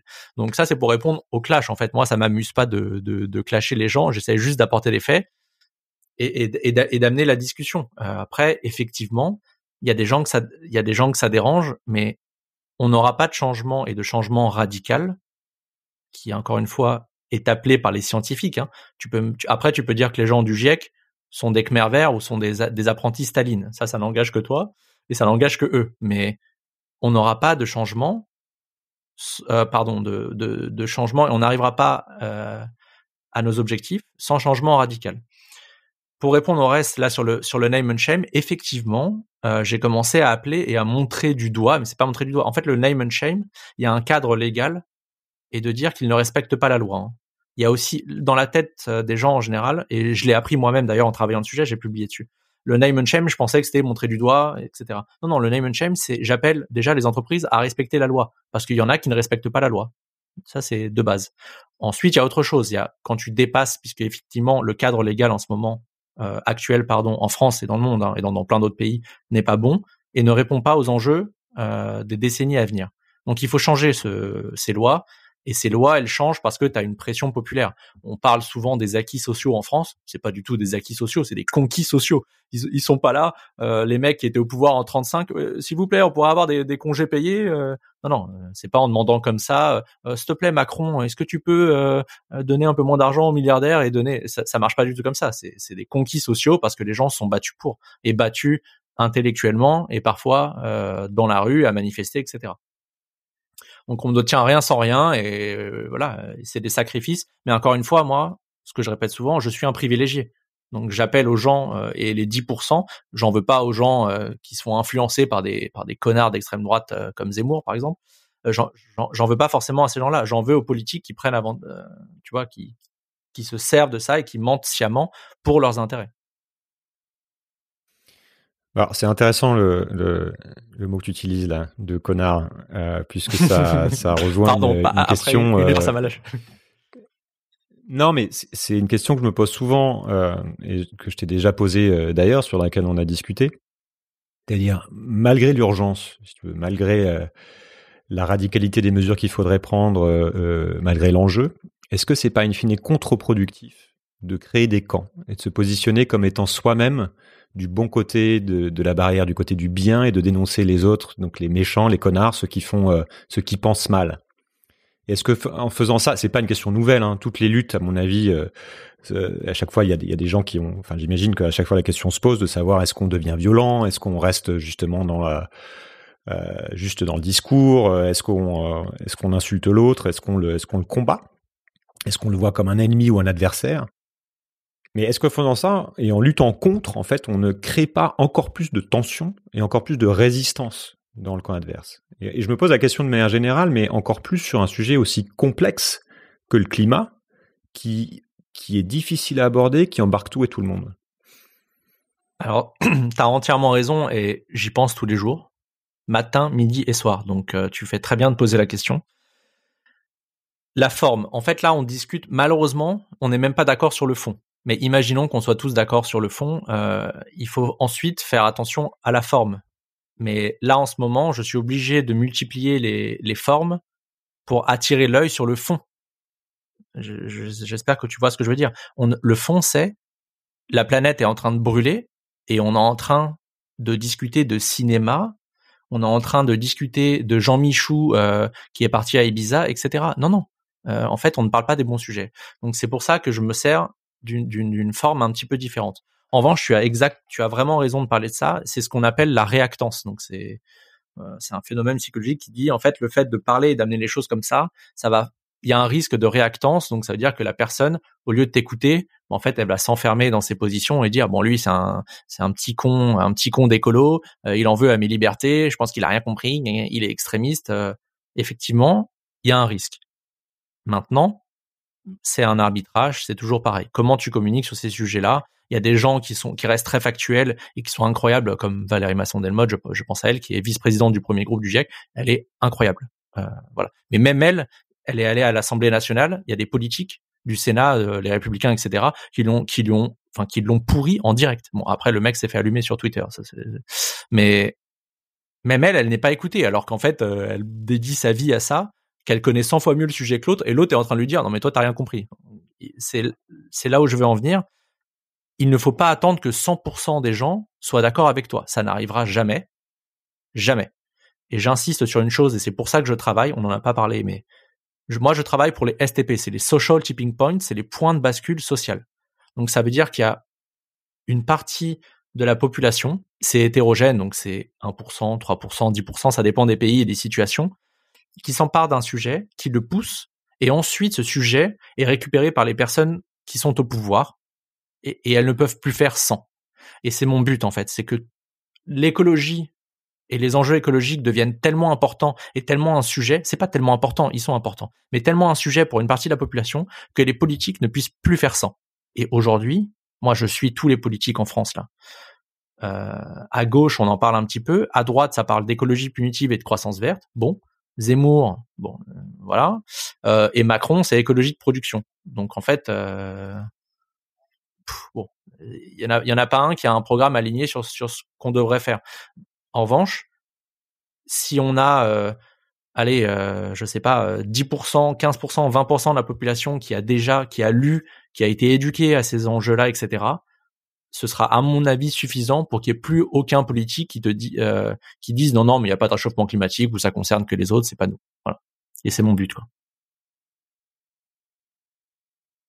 Très clair, merci je continue un peu là-dessus. parce que c'est un, sujet important, euh, puisque c'est politique aussi, comme tu l'as dit. C'est-à-dire que si on n'arrive pas à, convaincre de quelque chose, finalement, il n'y y a, rien qui se fait derrière, et donc rien qui ne change. on sait que le problème est, est mondial aussi. Hein, donc là, on n'a même pas parlé du fait que même si tu tu prenais tu devenais le président de la République demain en France, c'est c'est pas ça non plus qui change le public. C'est aussi un autre frein. Tu vois, c'est une autre excuse. C'est de dire finalement c'est pas chez nous que ça joue, chez les Chinois. Il y en a d'autres qui vont dire, ah, bah, les gens qui ont faire moins d'enfants, etc. Euh, je voudrais rester juste sur la communication. Là, on est à l'ère de ce qu'on appelle la post-vérité. Donc, on a euh, Trump. Là, j'ai mis un, un, post Instagram l'autre jour euh, là-dessus. Je me suis amusé parce que j'ai fait un épisode autour de, cette thématique là de, du langage. Trump, euh, d'après le Washington Post, là, aurait menti ou, asséné des, euh, des, contre-vérités plus de 30 000 fois durant les 4 ans de sa présidence. Je crois que ça fait autour de, de, de 200 par jour, un truc comme ça. Ou au moins 20 par jour. J'ai plus, plus le chiffre en tête, je dis bêtises. Tu vois, on, on, va, on va vite aussi à dire, à dire n'importe quoi. Euh, la moitié des Américains pensent toujours que Trump s'est fait voler l'élection. Et sa popularité chez les républicains reste autour de 85%. Je prends Trump parce que c'est l'épouvantail, quoi. C'est vraiment l'extrême. Donc les faits n'ont plus d'importance en fait. La, plupart des gens ne savent plus à qui faire confiance. Et on le voit aussi avec euh, le Covid en France, où euh, chacun choisit son tiers de confiance en fait. Et, euh, et, les dirigeants euh, et le, les médias en fait ont entamé cette confiance. Donc euh, quelque part aussi, on a, on a on a raison de se méfier. Mais à quoi ça sert dans ce contexte-là en fait de continuer à vouloir promouvoir les faits, la science, tant qu'on n'a pas résolu en fait ce problème de fond qui est que bah, en fait les gens croient ce qu'ils veulent croire. Alors pour répondre rapidement, on ne commence pas un, combat ou une bataille parce qu'on est sûr de la gagner, mais on le fait parce qu'elle est juste. Donc moi mon combat là tous les jours, euh, je le fais parce que c'est ce que j'estime être juste. Euh, si j'étais sûr de pouvoir euh, de, me dire qu'à la fin on aurait calmé le réchauffement climatique et qu'on vivrait dans une société où on arrête de parler d'immigration matin et midi soir à la télé parce qu'en fait dans notre quotidien on n'en parle pas bah je serais enfin voilà ce, serait beaucoup plus facile. Mais dans l'histoire il y a plein de gens qui ont qui sont lancés dans des batailles qui n'ont pas gagné à la fin euh, mais ils le faisaient parce que c'était juste. Donc ça c'est la première des choses. Concernant la pause vérité tu as entièrement raison et je, on en parle. Moi ça me enfin ça me pétrifie, ça me je n'ai pas les mots, je vois ce qui se passe aux US et je suivais les US et l'élection de Trump, mais je le voyais déjà en 2015-2016 à raconter n'importe quoi, mais ça passait avec des énormités, mais ça passait. Et je me suis dit mais mais mais enfin où, où, où est-ce que ça mène? Et j'ai la j'ai la même chose euh, en France. Désolé de reprendre l'exemple de Zemmour, mais après c'est factuel. Euh, il dit, tout le monde dit oui, mais il est quand même cultivé. T'as vu, il connaît bien l'histoire, mais pas du tout. Il raconte plein de bêtises en histoire. T'as des historiens sur Twitter qui sont là. Bah non, ça c'est faux, ça c'est faux, ça c'est faux. Il y a un livre qui sort dans un mois pour dire euh, Zemmour joue avec l'histoire. Enfin, le mec il raconte n'importe quoi. En économie, il raconte n'importe quoi. Sur le climat, il a quand même parlé de, de grand réchauffement. Donc c'est te dire si le mec, euh, il est vraiment, il voit de l'immigration, voilà, il voit de l'immigration. Il pense que le CO2 il immigre en fait. Bref. C'est compliqué, euh, Julien. Moi, moi, enfin là tout de suite, euh, je suis plus inquiet par ça que, le, que le changement climatique. Je vois des mensonges tous les jours à la télé. Enfin, typiquement, notre président l'année dernière avec le Covid, avec son, son l'application anti-Covid, euh, il a dit non, non, ce n'est pas, c'est pas que c'est un, c'est pas que c'est un échec, mais c'est que ça n'a pas marché. Mais normalement, c'est fou rire général. Et toi, bon, tu dégages en fait. On veut plus te parler, Emmanuel Macron. C'est n'importe quoi de dire de raconter ça. Et mais tu as reçu, mon épisode sur le bullshit. Voilà, tu as reçu Elodie euh, sur avec son livre ouais. qui est très bien, anti bullshit. Et, et, je me dis, putain, mais Thomas, est-ce que c'est toi qui déconne et qui était le seul à voir ça, ou peut-être euh, peut-être qu'en fait c'est vrai mais j'étais en plein 1984 euh, qu'on qu'on adore euh, qu'on ouais. adore sortir mais moi ça me pétrifie je te dis et j'ai vécu là sur, la, sur les réseaux sociaux, il y a des gens qui ont menti à mon encontre, qui m'ont fait dire des choses que je n'avais jamais écrites ni dit. Et même si tu apportes bah, les faits derrière, dis mmh. bah, non, vous avez menti, c'est pas faux. Mais en fait, c'est trop tard. Mmh. Et c'est difficile, c'est mais c'est difficile au quotidien. Après, euh, moi, je, me bats et c'est ma ligne de conduite. Chacun sa morale. Hein. Il y, a, il y a 8 milliards d'éthiques différentes et de morales différentes. Euh, bon, écoute, hein, moi j'essaye entre parenthèses de, de, faire ma part. Mais c'est très, intéressant ce que tu dis. Je pense qu'on peut, aller sur, ce terrain-là, là, pour la dernière partie de l'épisode, sur la démarche, en fait, ce que c'est qu'être un activiste et ce que c'est que se, se, décider, en fait, de choisir une cause et de se battre pour cette cause? J'aime bien ce que tu dis. Enfin, ça m'éclaire, en tout cas. Je comprends d'où tu parles. C'est-à-dire que tu fais ça pour toi, tu fais ça pour être aligné avec tes convictions, tu fais ça parce que euh, tu l'as évoqué en début d'interview, parce que tu, trouves ça intéressant, parce que ça t'apporte du, de la joie, du plaisir, plaisir intellectuel, plaisir dans les rencontres, dans le plaisir de toucher des gens aussi.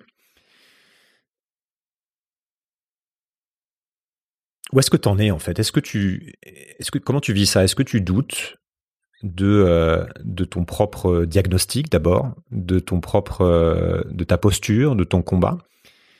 Et comment tu fais pour ne pas être en, burn-out? C'est marrant, c'est une question. Pour préparer l'interview, j'ai demandé à la communauté Discord là de s'ils avaient des questions pour toi, et c'est revenu à plusieurs reprises. Demande-lui en fait euh, s'il va bien, parce qu'il a, il a l'air, il a l'air de beaucoup travailler et d'être un petit peu énervé ces temps-ci. Euh, attention au burn-out. comment, comment tu, voilà, comment tu vis tout ça? Euh, Alors, je vais bien.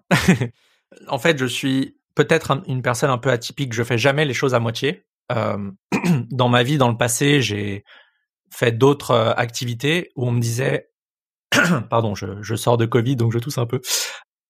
Ce sera pas possible, etc. Et en fait, moi, j'adore le challenge. Et même si j'ai l'air d'être un peu sec euh, sur les réseaux, enfin surtout quand t'as des, t'as des un mec, un mec climato-sceptique qui vient m'expliquer la vie en commentaire, bon, lui, en fait, j'ai envie de le rembarrer, tu vois. Mais bon, ça va.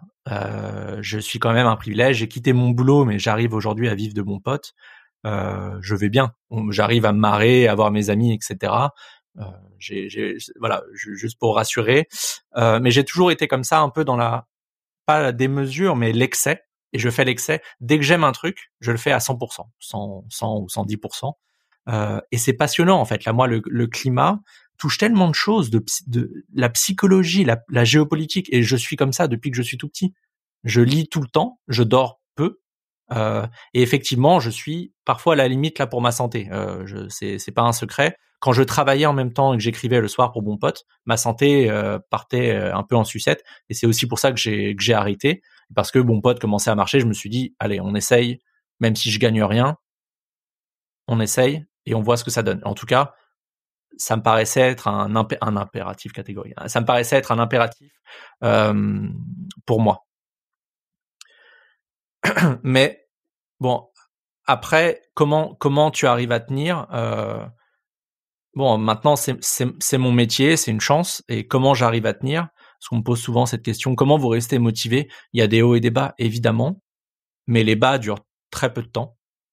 Euh, j'ai plein de sources de, de plaisir, euh, que ce soit avec mes amis, euh, ma famille, mmh.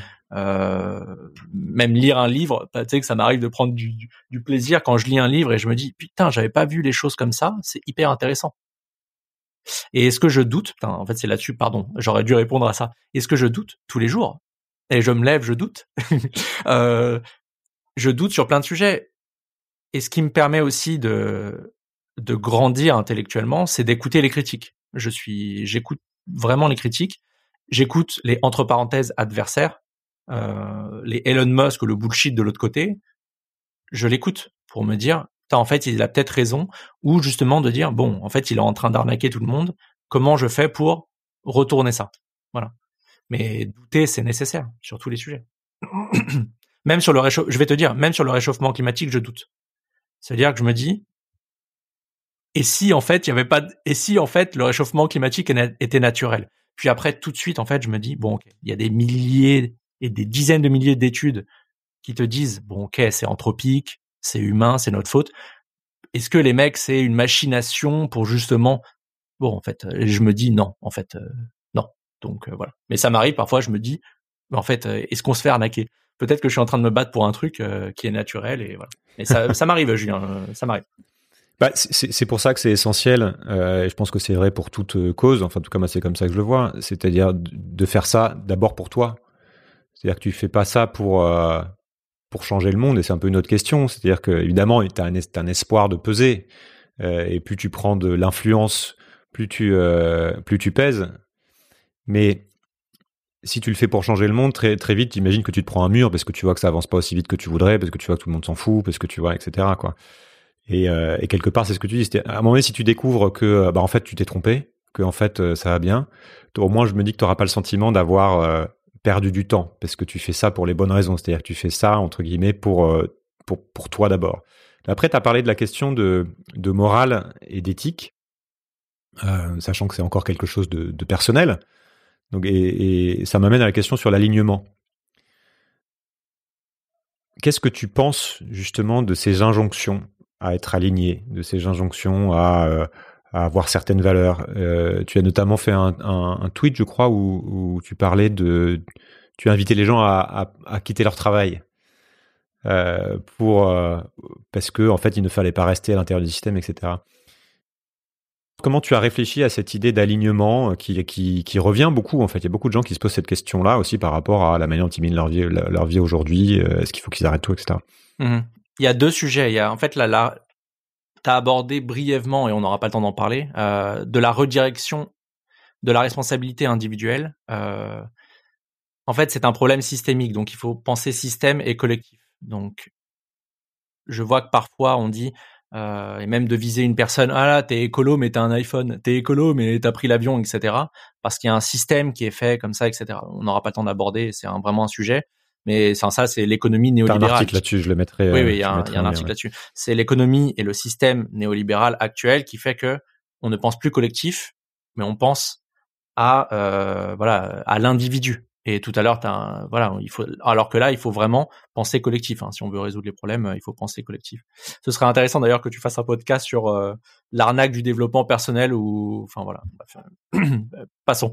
Euh, c'est un sujet et effectivement, euh, oui, c'est une une une question morale.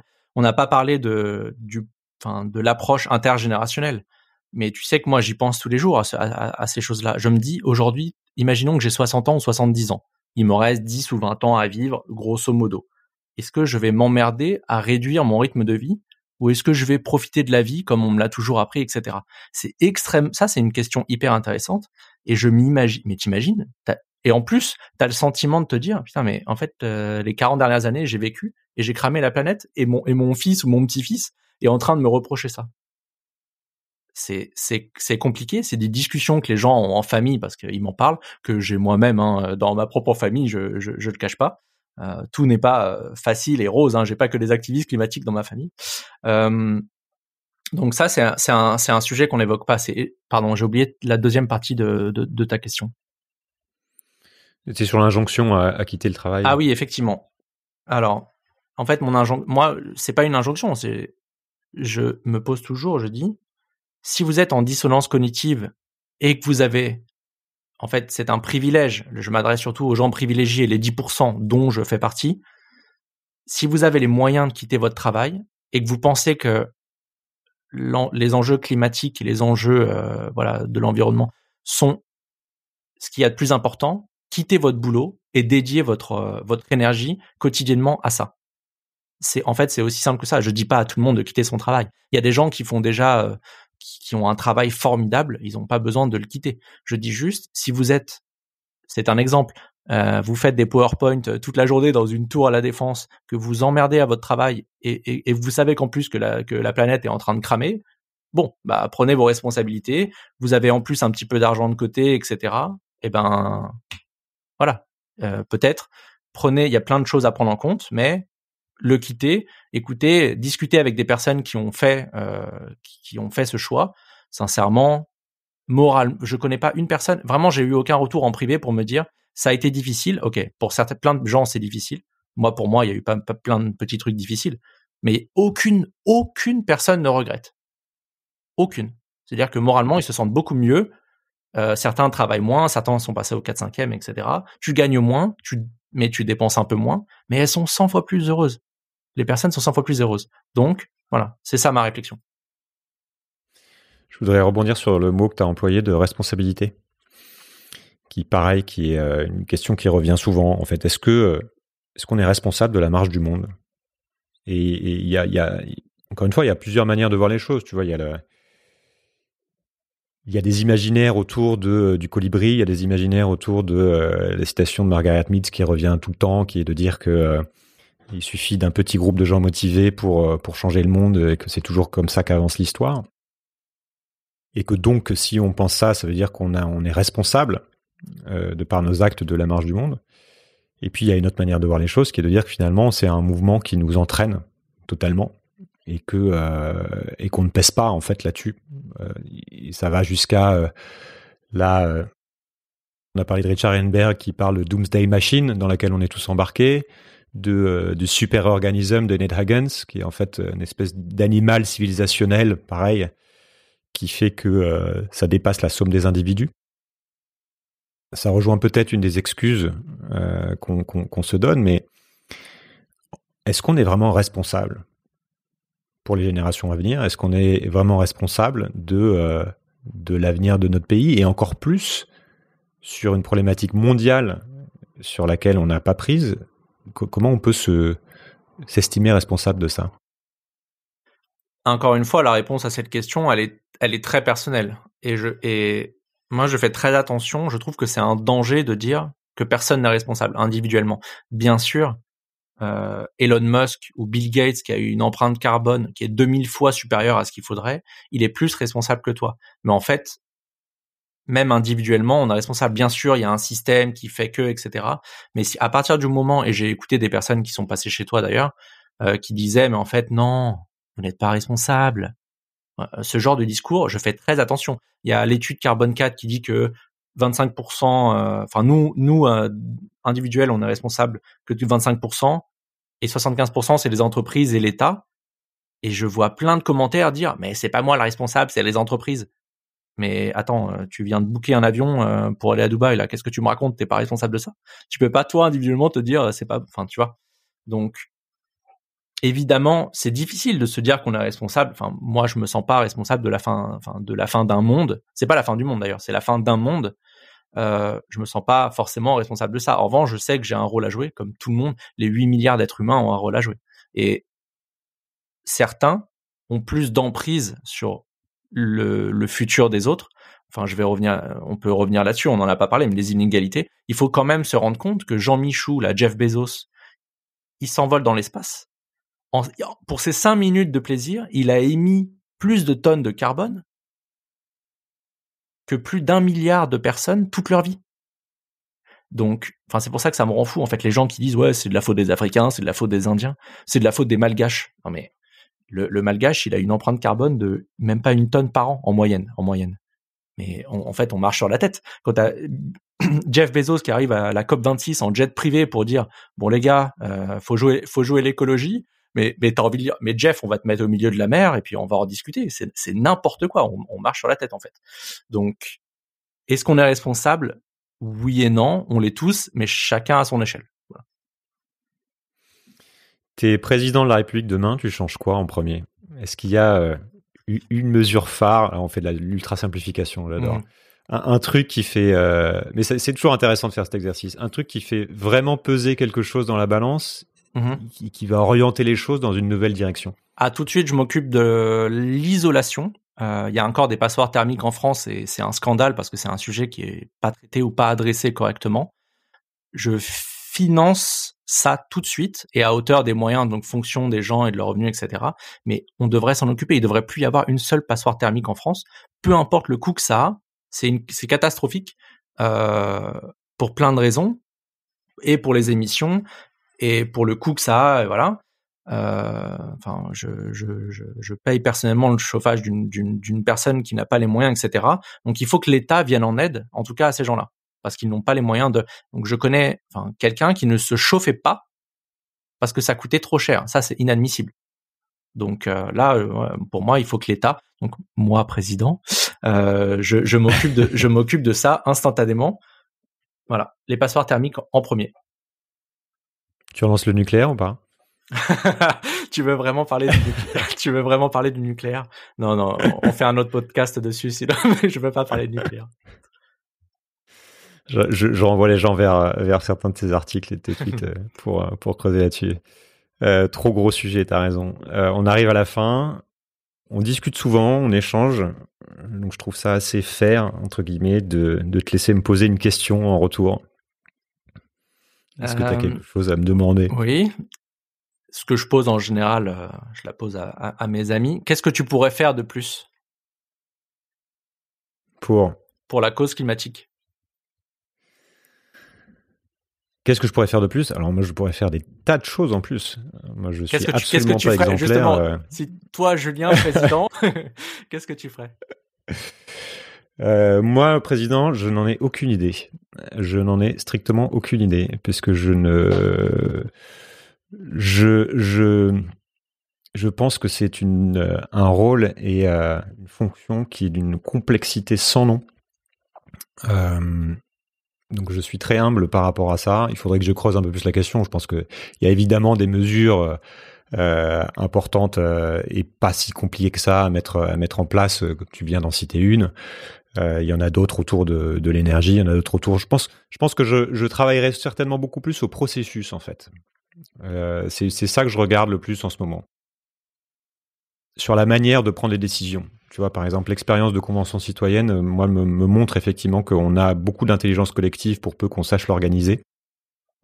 Que je suis convaincu que dans les territoires, il y a des gens qui savent exactement quels sont les problèmes et comment il faudrait les adresser et donc sortir de cette posture de euh, de la grande mesure du, je sais tout du j'ai tout compris euh, qui caractérise particulièrement le pouvoir pouvoir actuel. Mais euh, c'est vrai je pense pour toute notre politique en France et donc fondamentalement changer la manière de euh, de regarder les problèmes de gouverner euh, le, le nombre de gens impliqués qui on recrute etc parce qu'en en fait j'ai remarqué que euh, au-delà de la bonne idée et de la bonne mesure c'était souvent ça qui qui faisait la différence, y compris dans les processus en entreprise. Tu vois, quand on remet de euh, une approche un peu plus design aussi, où on commence à expérimenter les choses, à les tester avant de les implémenter partout, où on va écouter à la base les, les problématiques en fait des gens qui font les choses concrètement et qui s'y frottent. Et ça, c'est quelque chose qu'on fait extrêmement mal.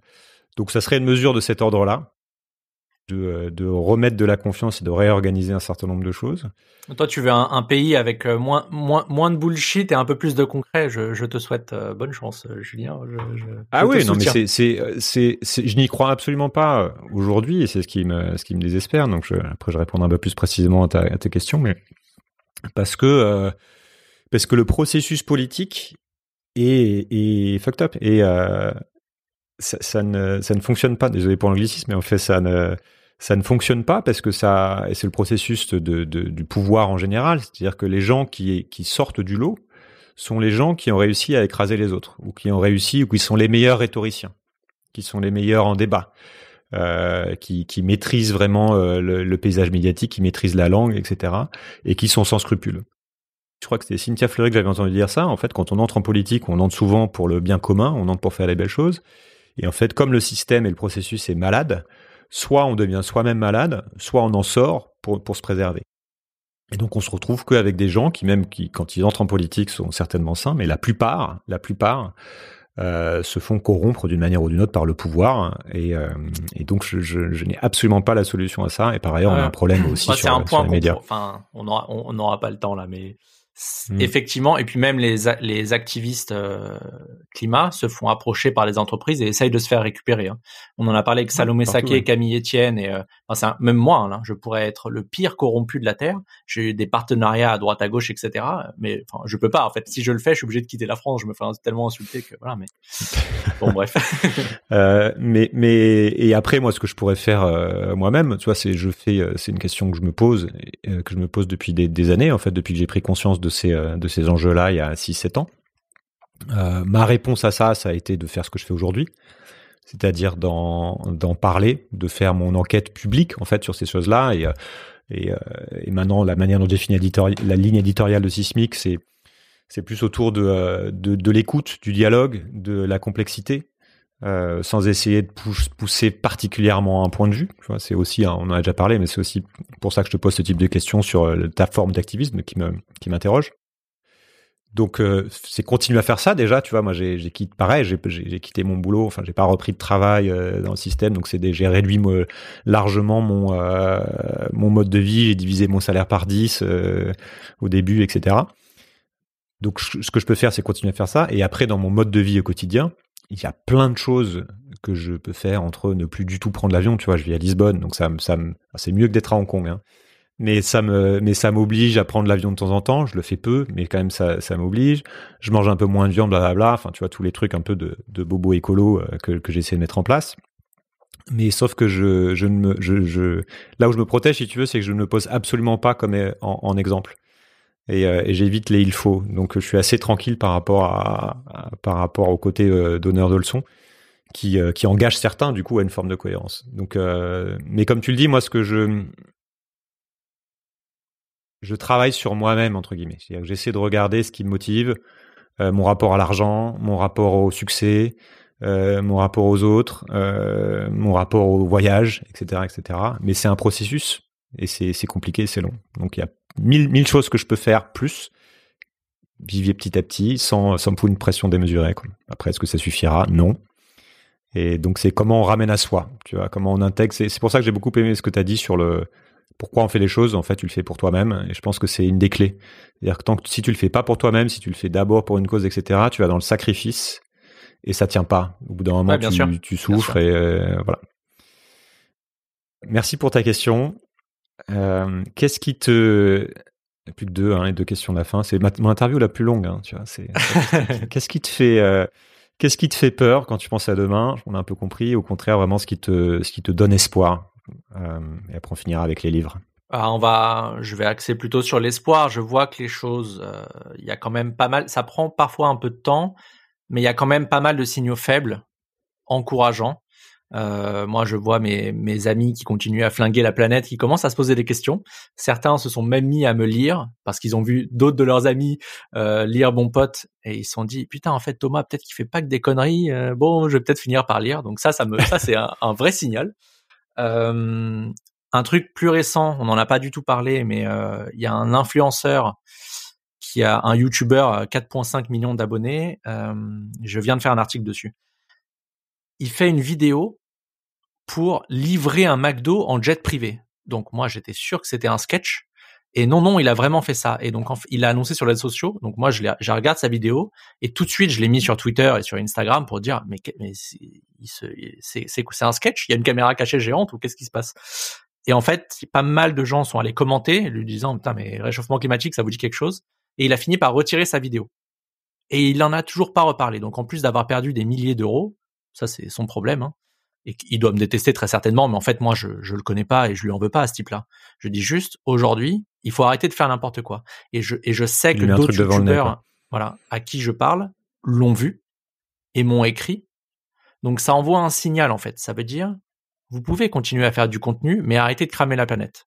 Et petit à petit, c'est, je vois quand même qu'il y a un changement. Les gens n'osaient pas, même sur LinkedIn, hein, le royaume du bullshit. Ça commence petit à petit à changer. Mmh. Moi, je passe à la limite pour le bad cop. Euh, je parle de capitalisme et tout ça. Les gens sont pétrifiés.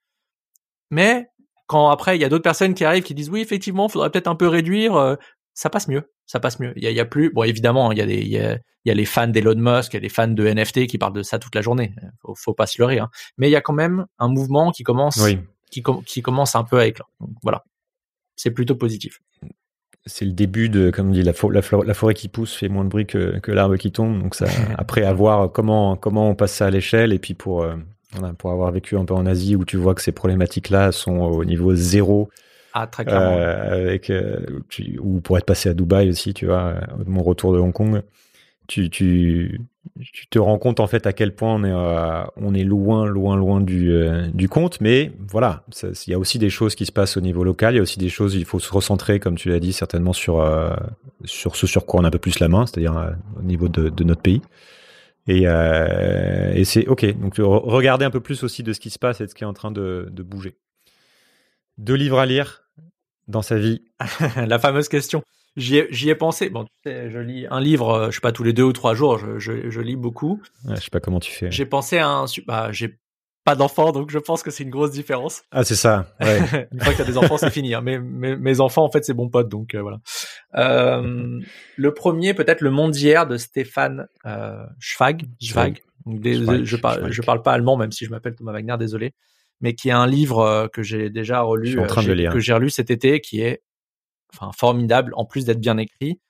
Euh, ça rappelle un peu la société et la, et la montée à l'époque du nazisme. Il faut savoir que le, le, le Stéphane là, euh, c'est un mec qui a vu le nazisme monter et qui a qui est parti vivre euh, aux États-Unis, qui a fini sa vie euh, au Brésil, j'ai bonne mémoire, et qui s'est, hmm. enfin, qui s'est suicidé parce que voilà. Et on ne sait pas. Alors j'aimerais bien, si jamais il y a des historiens qui écoutent, qui confirment, qu'en fait, il se sentait impuissant face à la montée du nazisme.